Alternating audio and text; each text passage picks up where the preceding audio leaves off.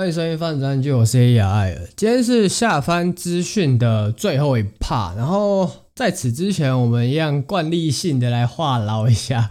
哎，最近跑了一趟光华，然后去买一点东西。每次去光华就会顺路去一下娃娃书店看，就是。就在门口看一下，可能有时候会进去这样，然后跟那个神秘的店家在二楼的那一个，啊，每次都会有相同的感受，就是以前多到可以把书摆在人行道上面不害臊，然后现在是门口被其他珠宝摊给占走，然后整个摊位缩到剩下原本三分之二左右，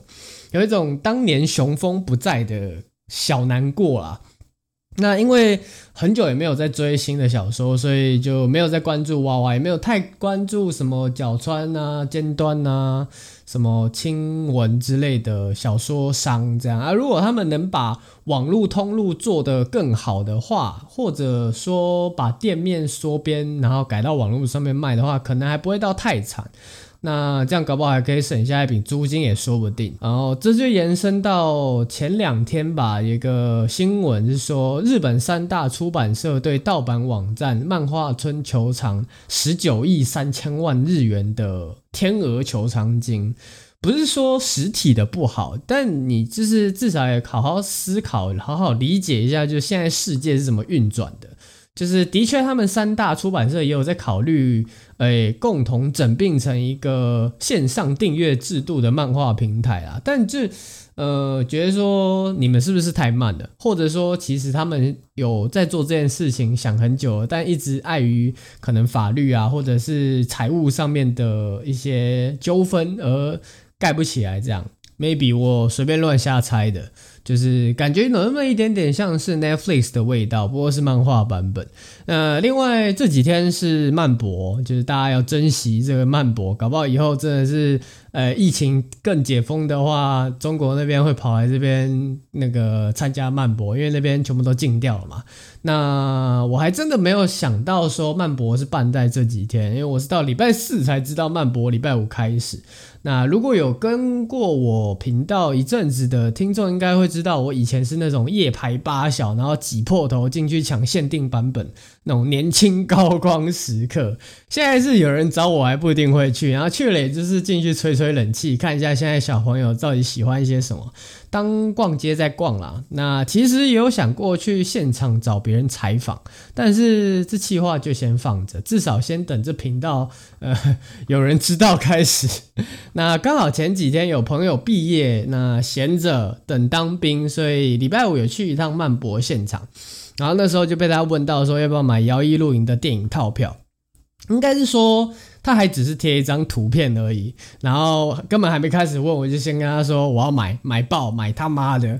呃，大家有想在台湾看《摇曳露营》电影版的话，可以去邻邦的那个摊位，诶，买得到《摇曳露营》电影版套票。那如果没有人陪你去看《摇曳露营》怎么办？我这边推荐一个方法给你，你先去定制一个 Nadeshiko 的立牌，或者是西马令，还是你喜欢伊努亚马 ROE 都可以，看你喜欢谁，先定制一个立牌。然后电影版的时候你可以，而且你要是坐着的立牌，你不能是站着，站着会挡到后面的人，然后你就要放在旁。旁边跟着你一起看，这样子你的套票就有用处。那个检票人员就说：“哎，一个人吗？哦，没有，我跟我老婆来的。”然后抱着一个立牌走进去，哇，多么风光啊！这个套票就有地方可以用了，还可以振兴台湾经济，你还可以哎帮助这个日本那边票房再往上拉，一举两得，真棒。那想当初漫博还是会那种先事前规划，那夜排八小，因为那个入场基本上就是很多路口嘛，啊，各个路口都会有比较大的摊位在门口等你，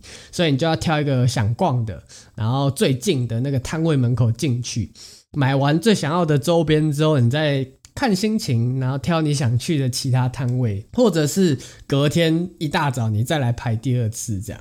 那现在就走一个极简路线呐，虽然还是很爱看动画，但是周边这个对我的吸引力就没有那么高，没有以前来的这么高啦。那以前可能会买什么手机吊饰那种一百八十块钱一个的那种，然后我可能一个手机上面就会吊三四个，然后库存可能有七八个这样，再不然就是 A4 资料夹，那个肯定是带去学校跟着大家一起分享。然后有时候你还会有那种啊，你已经有 A 了，那我就买 B 版本，那大家一起看一起用，边想就边觉得那时候国中时代是真的很开心。那现在想买的话，可能就是一些衣服吧，就比较实用性比较高的啦，像《彻夜之歌》有福卡西诺它官方出的那衣服，我就蛮想买，但是就只有在日本有在卖。最近看上那个 Lycoris 的时算那个。彼岸花那个衣服，就那种内行人才知道你在买什么啊，外行人看热闹那种。你爸妈或者是你一些比较诶、没有在看动画的朋友，就知道说你只是买了一个彼岸花的特色衣服。那懂的话就会知道哦，你是买了一个 Lycoris 的周边这样啊。还有那个 Tesla 的帽子跟衣服啦，之前那个台湾一直缺货，啊想买都买不到。等等我去看一下台湾官网有没有补货。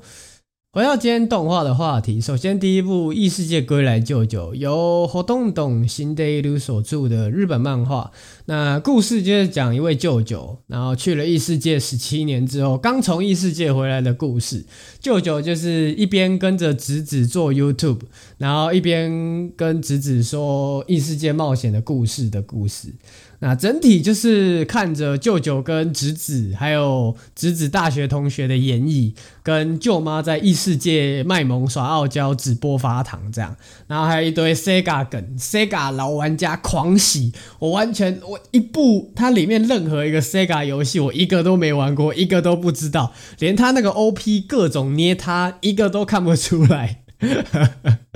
那这一部唯一美中不足的呢，就是它整体色调太灰暗了，然后看的有一点伤眼睛，就看久了你会觉得很忧郁。整体上是很棒的，而且原本我以为这种说书类别的故事，因为毕竟你不是真正真正现场体验异世界的活动，你是靠着舅舅。去说他以前在异世界冒险的故事，因为你就是一个片段片段之间分开来说，但其实我觉得导演把整体故事结构柔软得很棒。就是不会让你有一种很无聊的感觉，然后最近真的有一种自己老了的感觉。上次才跟朋友聊到短视频、短影音在动画或者说呃 OP 常常会出现，然后我也跟他说我尝试去理解这个东西是什么，然后现场就回了我一句：当你尝试去理解它的时候，代表你已经被这个世代淘汰了。以前 Facebook 开的时候，你会去理解它吗？YouTube 你会去理解它吗？Instagram 的现实动态，你也不会去理解它，完全不会。就是出来就是用，用他妈的，管它到底是什么，现在红什么就用什么。但今天 Reels 出来，你居然要尝试去理解它，真的是老了。看异世界舅舅更有这种感觉，就是天哪，我根本就是这个舅舅啊！现在小孩怎么这么难懂？就跟你以前大人很难懂，就我们小孩觉得大人很难懂，然后现在也觉得小孩很难懂。结论就是我。我不知道大家啦，我是被世代淘汰的老人。补充说明一下，那个冰女的声优是幽木碧，感觉她最近一直开发出很多新的声线呢，就是明年的 Spy Classroom 的声线也是很特别的，幽木碧没听过的声线，跟这冰女的声线一样，都是没听过。那如果你是喜欢幽木碧，喜欢不是蜘蛛，不是幼女，不是靠史莱姆三百年的那个幽木碧的话，可以期待一下她新的声线。下一部来自。深渊烈日的黄金乡第二季由つくしやきひと所著，那 Kinema blah blah blah 的，反正我也不会念这家公司所制作的动画。第二季他们来到了深界六层黄金乡，然后是以穿插的方式，以前的人到过这边拓展这个黄金乡，然后再穿插回来。立可他们这一次到达黄金乡，我觉得这个改动还不错，就至少不会说是你。 呃利口这边的剧情演完之后，再回去演过去的故事，或者是反过来先演过去，再演利口这边，就至少穿插起来，这个感觉上会让你觉得很蛮新鲜的。那因为第一季跟第二季中间还有安插一个剧场版，然后巴哈姆特上面有，那时候我是去电影院看的，就强烈建议先去看完第一季的后面那个剧场版，再回来看第二季，毕竟巴哈上面都有，就补一下也不是损失。这种纯粹的对于未知的探索总是这么的吸引人，你就知道以前冒险者这个行业多么让人着迷，那么多人想要来的当。然后看看古王那边的冒险者，再看看下到二十四层贝鲁塔奇，然后再看看这边下到深界六层的利可。这季很多纯冒险的番，蛮好看的，很赞。而且那个 ED 又是常常唱摇滚跟金属混合现代风格的 Mythroad，从他们这个古王一二三季，然后再到瑞灵跟幼女战记，这次到来自深渊这种。呃，很适合没有希望，然后虐他个千百回的这种动画，他们很适合唱这种歌哦。诶，ED 很好听，很赞，一定要去听听看。那再来是异世界迷宫里的后宫生活，这大家懂的都懂，就是各自找资源呐、啊，记得去看 ATX 版本。下一部族长女儿与保姆，戏骨家政骚，石川介人色。神谷浩史无情，你跟我说不是来看他们三位的演出的，我跟你信啊。呃，原作是由 Tsukukiya 所著的漫画改编，动画是由 Feel 跟 Gena 啊，我也不会念这一部这个动画制作公司共同制作的。那又是一部又又想骗我养女儿。上一部是电击家家酒，这一部是隐瞒之事。那为了女儿杀魔王，每一部都骗我养女儿。然后这一部也有出现 LC Two，真的是孕妇理论诶。加上上一季间谍加加酒跟呃有福卡西诺乌塔已经有三部出现 LC Two 了。那我们来看一下下一部会不会出现 LC Two。下一部米奇蒙这个 Pass。在下一部《彻夜之歌》，由出点心战争作者秦山在一九年开始创作的漫画，那目前连载中。因为作者是 Creepy Nuts 的狂粉，他在听完他们 Yofukashi no Uta 之后，变化了这个漫画。然后取名的时候也是好不容易接洽到乐团本人，然后那个乐团终于答应以同名漫画出品之后。在今年二零二二年，又邀请他们回来唱了 OP 跟插入曲。啊，ED 是用原本有 Yofukashi no Uta 当做 ED，虽然应该是动画新增上去的，不过我很喜欢它每一个画面都有一个特别的主色调来诠释，像这个深蓝色的晚上的天空，还有橘色的城市跟蓝绿色自动贩卖机，就每一卡。都可以拿来当桌布的那种漂亮，而且作者特有的那种鱼眼视角，也让整部看下来视野很开阔。那种真真正正从空中从高楼俯视整个街道、整个城市，比你跑山看夜景还要来得辽阔。再来这一部最吸引我的一点，大概就是那种晚上给人的感觉吧。就不论是完全没有人的那种静谧感，还是非常热闹的那种晚上夜店的红灯区，都给人有一种啊。这里就是天堂，这里就是伊甸园，这里就是传说中人死后会去的地方嘛。就人就是一个很矛盾的生物，明明是群居生物，却要整天喜欢同中求异，没跟别人不一样就不酷，不一样太多又觉得离人群太远，就是有一种疏离感。《彻夜之歌》就很精准的抓住那种你想要跟别人不一样，但又跟别人有一点点一样的那种感觉。尤其是当你真正体会过跟着朋友凌晨跑上山泡温泉，然后在公众澡堂聊了四五个小时，早上五点再从山上下来回家睡觉的那种感觉，或者是某一个晚上跟着朋友一起去夜店嗨，嗨完之后早上看着日出坐着计程车回家的那种片刻，又或者是。不知道晚上去在哪里干了什么事情，但你就是早上五点起床，太阳都还没出来的时候，慢慢走去早餐店，跟阿姨点了一个平常喜欢吃的那个早餐，那种全世界就只有你一个人的那种感觉，很棒，作者就是可以让你在看漫画或者是看动画，就算不是凌晨，也可以完美的体验着刚刚讲的那些事情。但前提是你要有体验过这些事情，你才能回头看着这个漫画更投入它剧情里面。如果没有的话，我自己是觉得那个感官会大幅下降啊。虽然主角是十四岁的初中生，但完完全全就是一部给大人看的漫画。我突然觉得《出点新战争》是作者那种，呃，被出版社摁在地上摩擦画出来的漫画，然后这部《尤夫卡西》是作者真的想要传达给读者的一些个人的呃三观、个人的世界观这样。如果你没有体验过晚上那个有趣的感觉，然后也能从漫画或者是动画里面体验到的话，那我觉得作者乃至整个动画制作组就真的非常成功。我有说过我是一个不太看原作的人，然后毕竟动画这么多，一季就逼近快要三十几部动画，没那么多时间像学生时代那样上课偷看漫画。但这部呢，就是难得的让我从第一季开播之后就直接回去把它漫画第一话追到最新的三十几话。那另外很大一块也要归功于本作导演坂村智信这位导演，他从《魔法少女小圆》制作 OP 之后，就一直跟着新房昭之，他也被新房昭之大力赞赏，乃至物语系列、三月的狮子跟前几季的瓦尼塔斯手札，如果你有仔细去看的话，或多或少都会在里面看到新房昭之的影子啊，尤其是呃各种完全没有意义的背景跟四十五新房昭之四十五度角，尤其这。这两个导演又是很适合做夜晚故事的导演。你看《物语》系列的怪异，跟瓦尼塔的吸血鬼，还有《彻夜之歌》的吸血鬼，他们都是做一些那种呃不太能在光天化日之下看的东西啊。那另外这一部呢，看的方式有一点麻烦，你要先有 Netflix 的会员，然后你还要去买 VPN，买完 VPN 你跳去日本才能在 Netflix 上面看到原版的日文正版，然后重点是字幕还都是日文的。就如果你找不到正版的话，你就自己去想办法吧。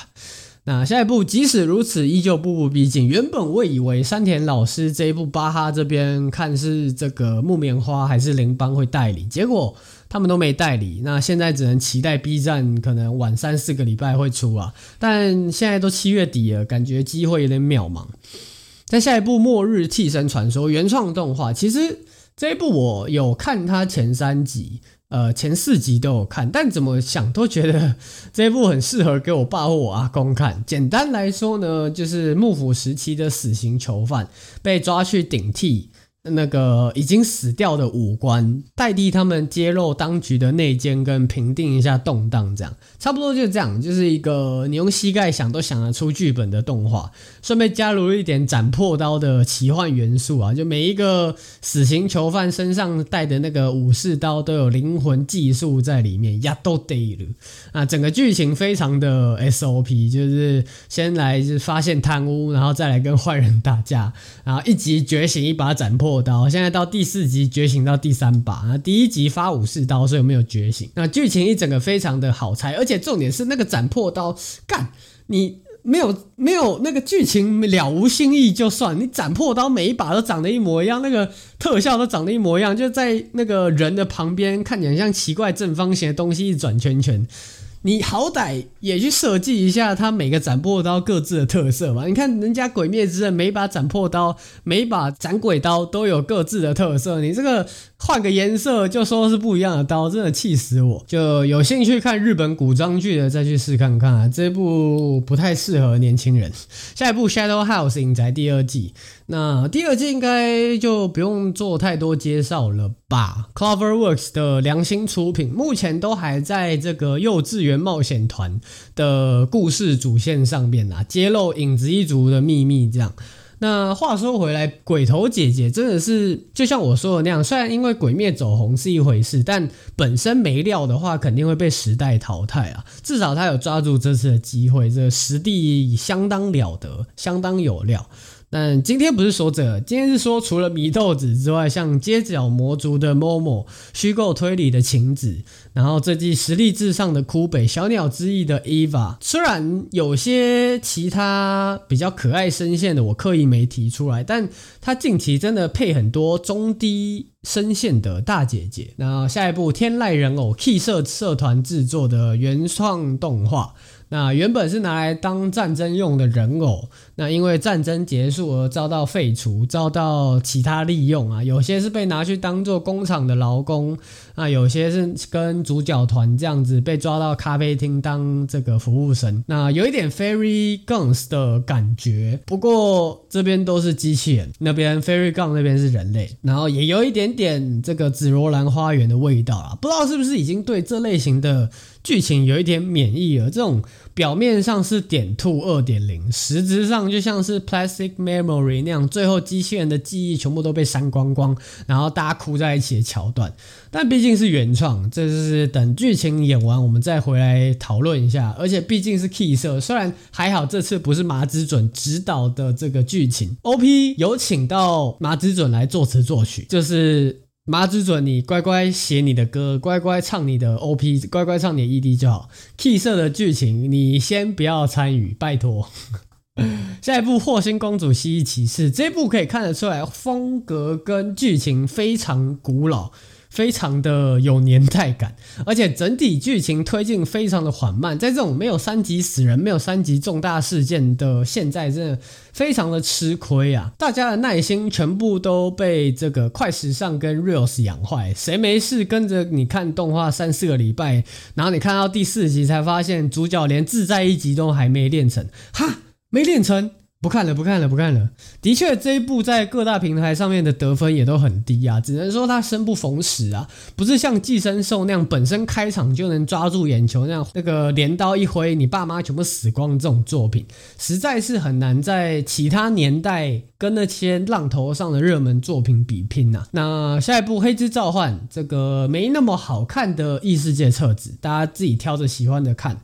呃，异世界药局是比较硬核的异世界册子。主角用现代医学拯救中古庸医的故事，还混合了一点奇幻元素啦。主要是看主角左手搓盘尼西林，右手合成乙胺丁醇，什么手搓核弹、搓陨石那些都落伍了。现在就是要看那个主角搓一个肥皂碳链出来给我看。那下一部 Shiny pose 二 D 的手会很猛，但是没有门路可以看，pass。再下一部打工吧魔王大人第二季，它上一季在演啥来着？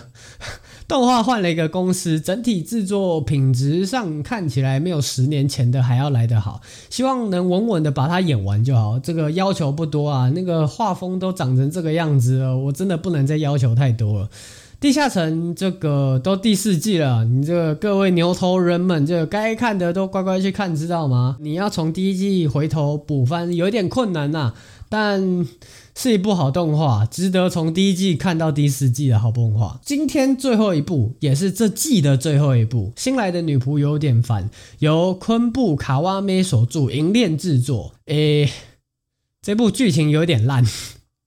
所以你随便，真的是随便，在 Twitter、Twitch 上面抓一个画女仆的。都可以找得到一模一样剧情的。你去 A 漫网站随便找一个跟女仆关键字的，然后小孩子开大车的，包你看一整个晚上都看不完。而且制作这边也不是说特别精良，就银链那边可能把制作经费拿去其他动画了，也有可能。顶多这一部算是中间水准而已。真的喜欢这类型的再来看，不然我觉得你去看《死神少爷与黑女仆》或者是《大正处女御家话》，都比它来的好看一百倍，这季差不多是这样啦。那下一季我还没想好要介绍什么，可能 Netflix 上面有最近出品几部有趣的动画来介绍看看。那今天先这样，Peace，拜拜。